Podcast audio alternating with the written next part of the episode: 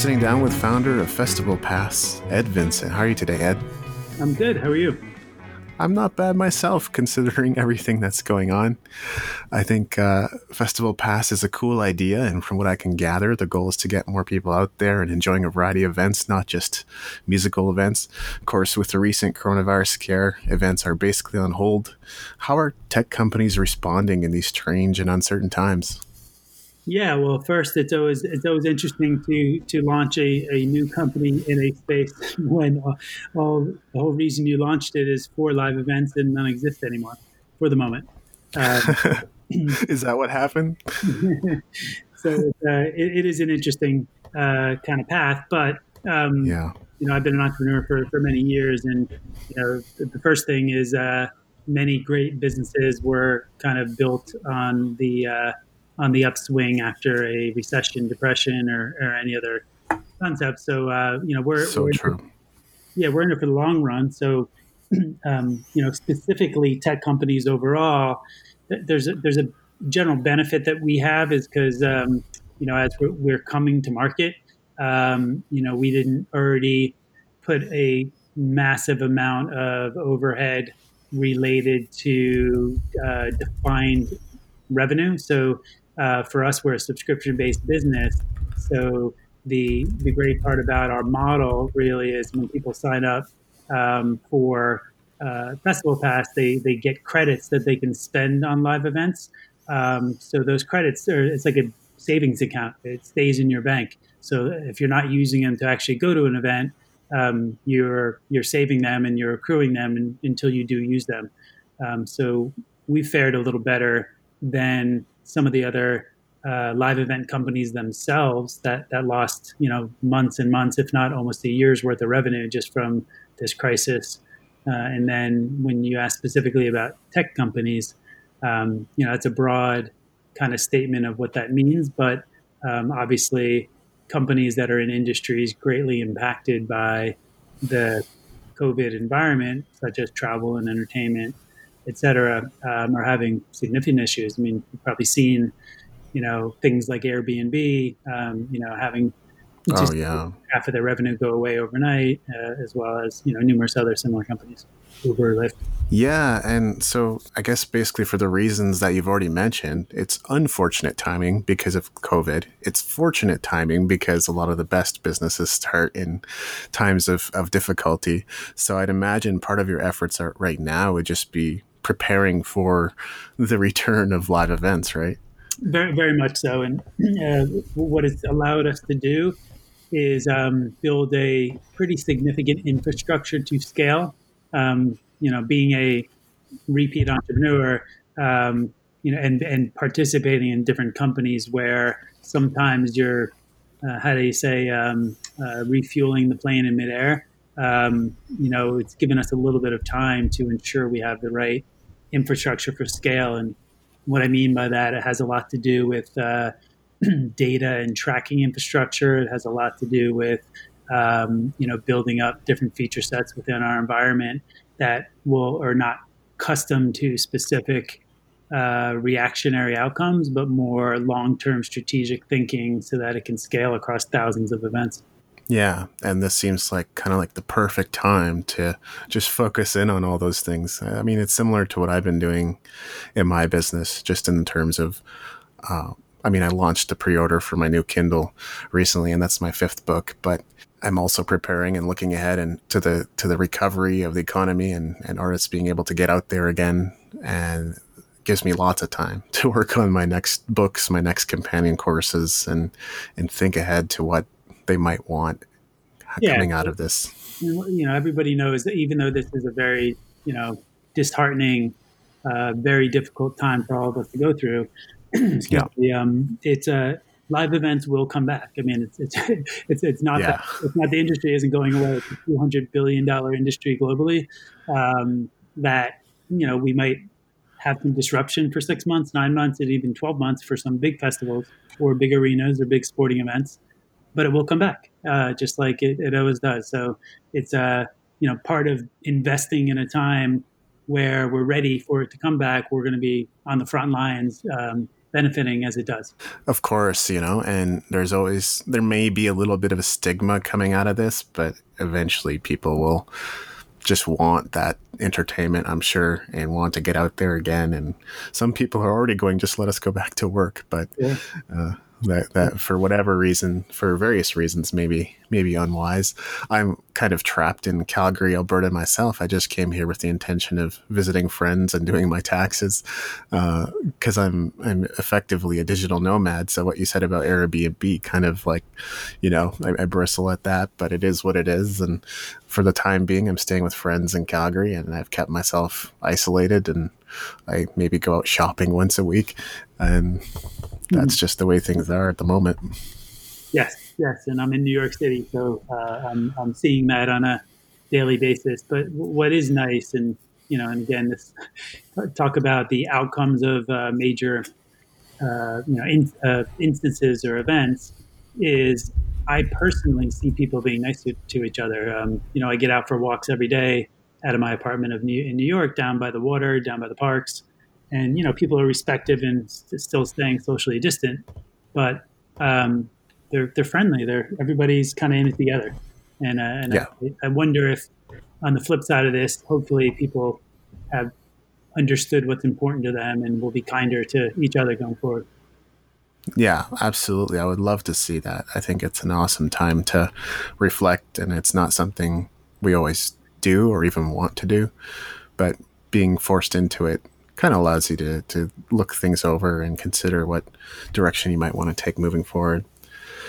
So, although there's no way of any of us know exactly when the travel bans will be lifted and non-essential businesses will be allowed to operate and public gatherings allowed, what's your best guess for when things will go back to normal? Yeah, so while I, I don't have a crystal ball and I can't predict, um, of course, you could imagine I'm on the phone daily with many people in the industry trying to figure out what's the next best path. Um, so, you know, while a lot of let me let me pause for a second is the perspective uh, changes a little bit based upon who you talk to, and that perspective mm. also related to um, the type of organization that's putting something on. And what's fascinating about live events and music events and all, all the above is while you have some of the big players that we all know of, the, the Live Nations of the world, Ticketmaster, AEGs of the world that run, you know, very large um, festivals and concerts, there is a big part of this industry that are, I wouldn't call them mom and pops per se, but they may run five five events or five festivals or 50 festivals or even some community events that uh, are only running one annual event per year and it's their bread and butter. Like as an mm-hmm. example you probably know summerfest in milwaukee the biggest uh, you know music concert in the world uh, mm. music festival where a million people come every year um, that's run by a nonprofit organization uh, that was set up by the town um, and you know they spend all year round uh, building for this festival, and they have staff just for this one festival.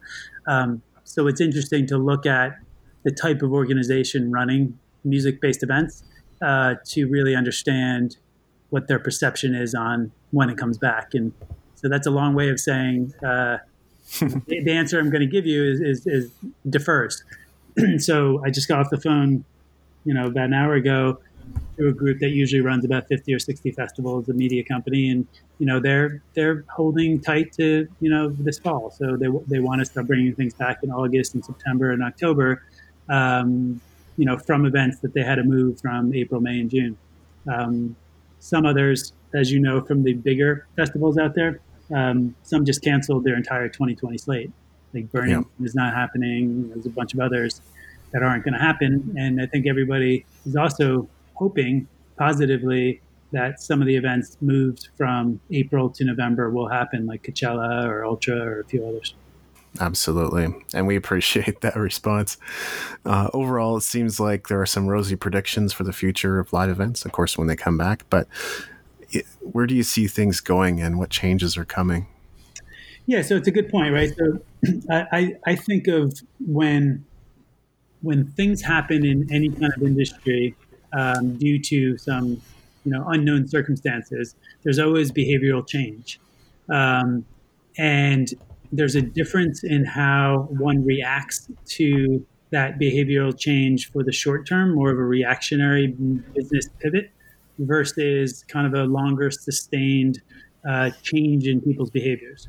So when I when I think about that in any capacity related to entertainment, that could be in terms of TV, movies, or anything else, versus music and live events, um, each one has kind of a way to look at w- what is happening short term, what will people go back to the way it was beforehand, or will it be a, a, uh, long-standing future change?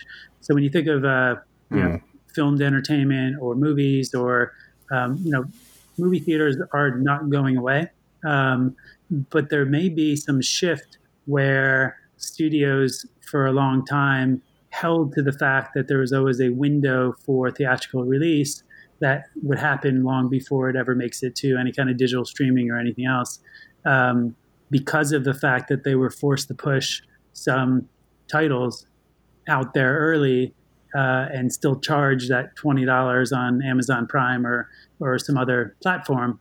Um, you know that may be a that may be a long lasting change. They may have hmm. decided that we never wanted to mess with our theatrical revenue, but maybe now we've tested it and people are willing to pay twenty dollars while sitting at home for a first run movie.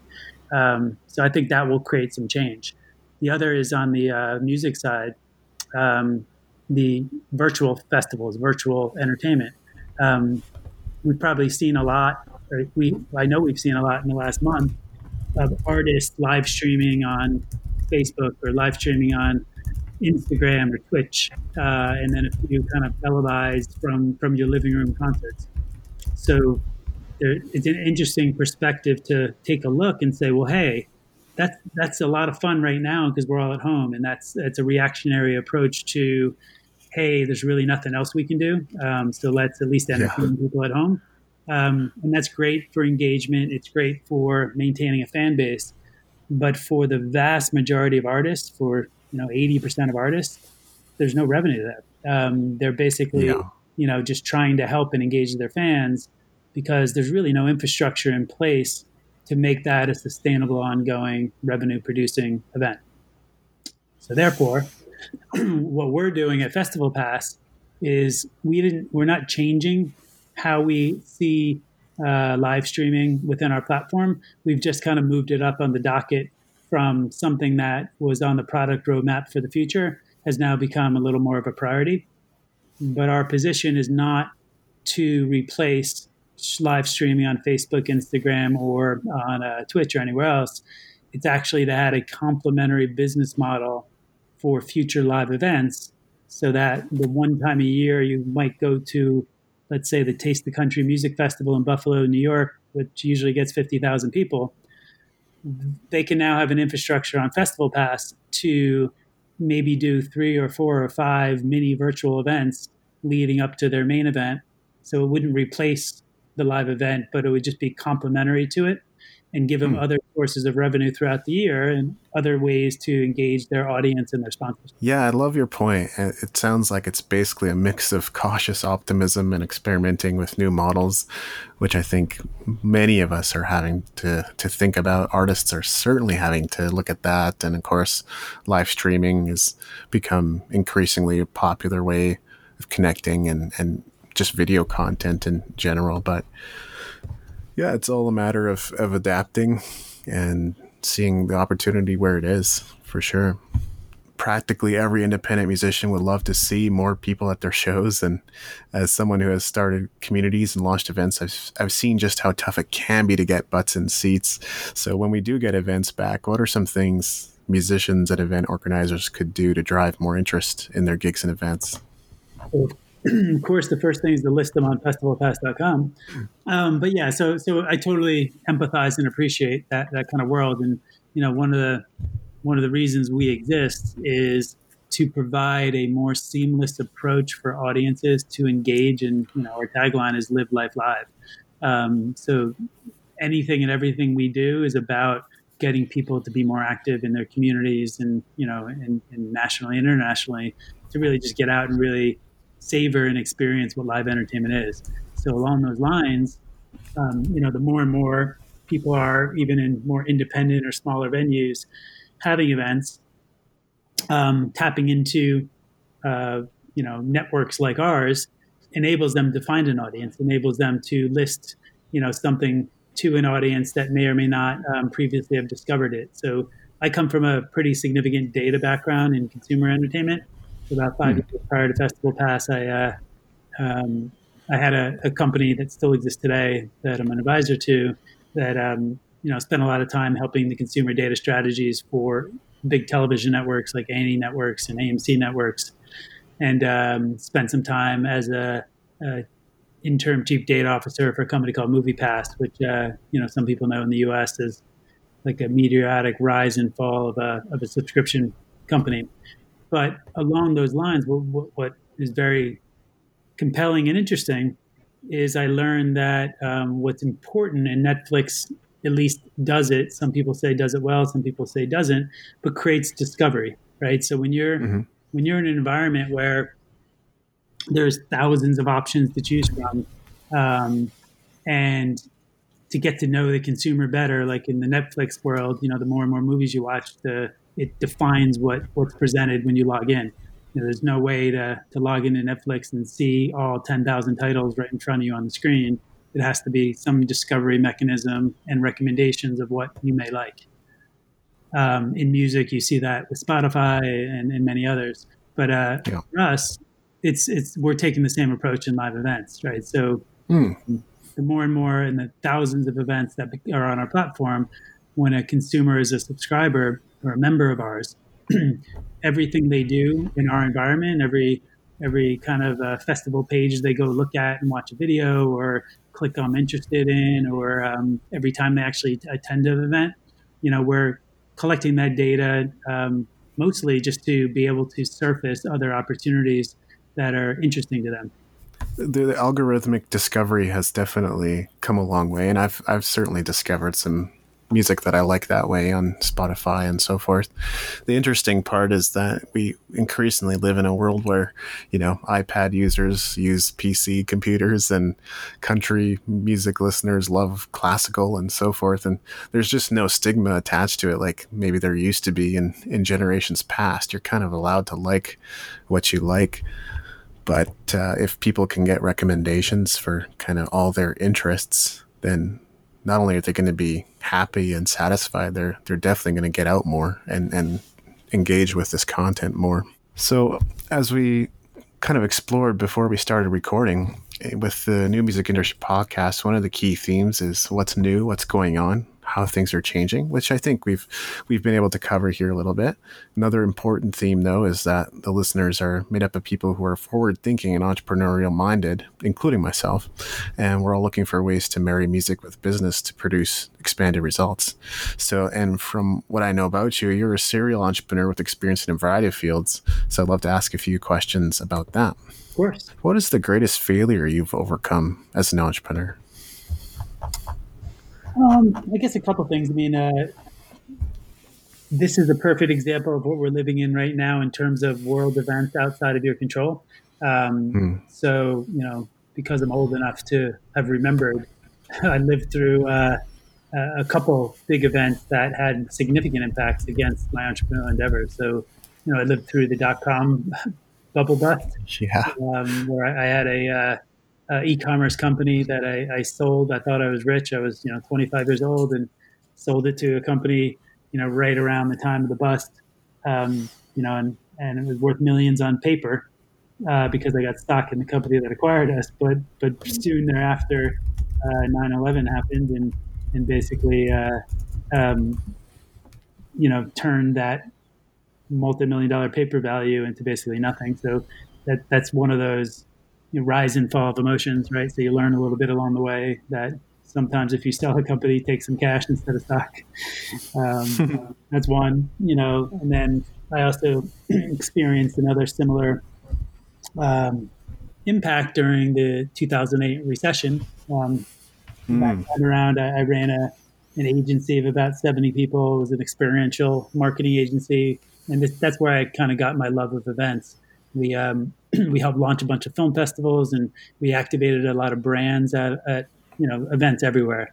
Um, and uh, it was a really fun, really great time. Um, but then, you know, when 2007, 2008 came to be, you know, a lot of big brands that were really funding our business um, started pulling back because of the Great Recession. So that was tough. It was tough to, you know, have to lay off people and go through that process that, you know, mm-hmm. a lot of mm-hmm. businesses are going through right now. Yeah, those were tumultuous times to be sure. And I guess if there's anything we can sort of decipher from history is that something else will always come along. I don't think it's any reason to live in fear as many do, but at the same time, it's important to be able to adapt as needed as as things come along.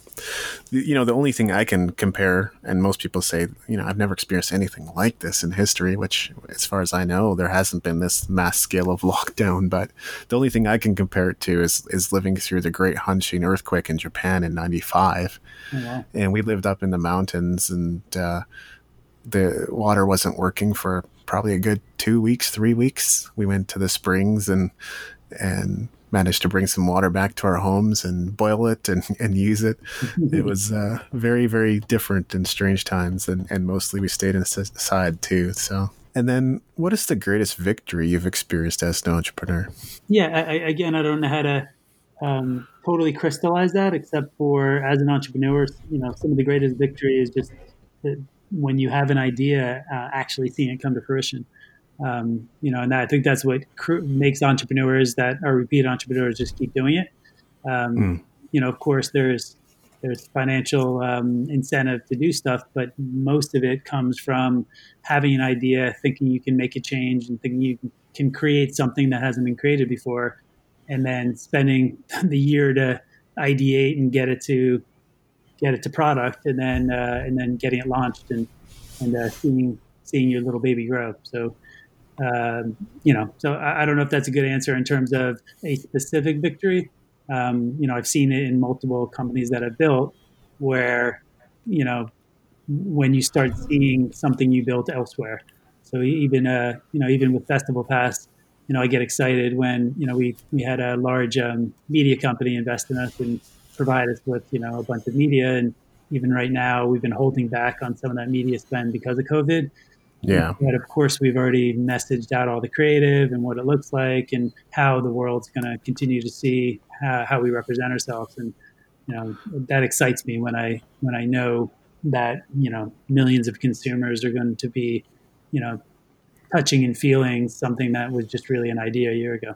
Yeah, maybe you would agree, but I think in large part the joy is in the process.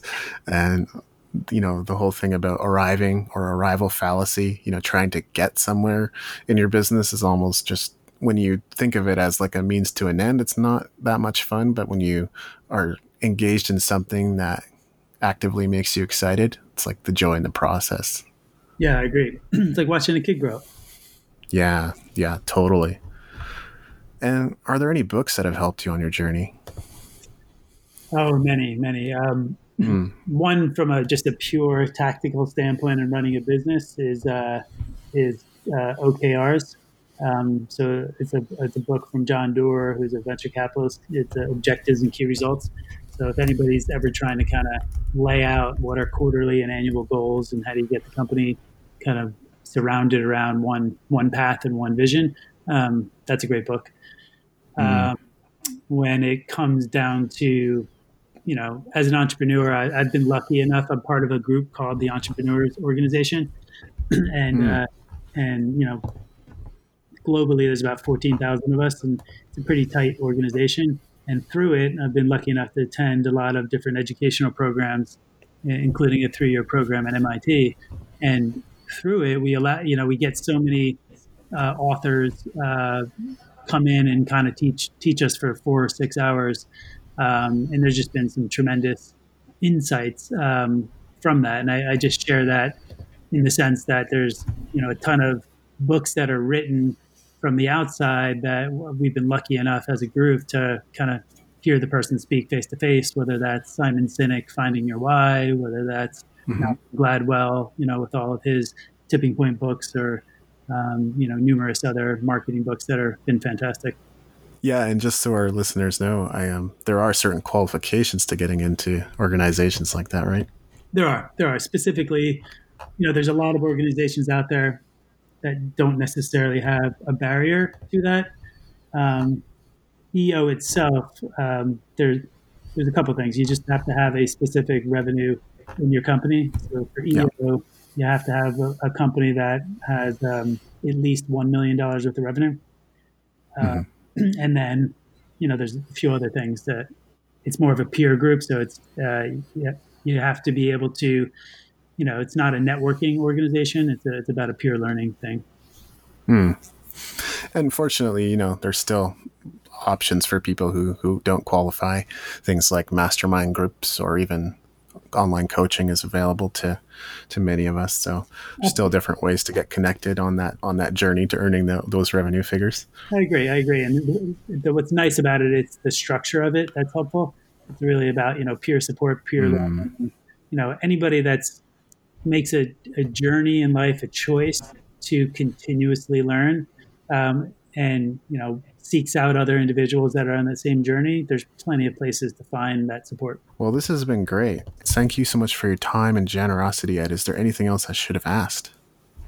Um, I'm not sure. I mean, uh, you know, the I know this is a music-driven podcast, so it's it's uh, you know we're excited to be um, helping change the way people experience um, you know all sorts of live events, including music and film and food and wine. Um, and part of it is really just to, you know, embrace new new changes and new new ideas and new cultures. Um, yeah. And for us, it's you know we we just want to have the most seamless ability for individuals to consume and participate in live events, you know, without ticketing fees, without um, you know, a, a, transactional environment that doesn't allow them to engage socially with the, the people they're going to the event to build a community with. Mm. Well, we certainly look forward to seeing the idea expand and hopefully live events go back to what they were. I'm sure they will.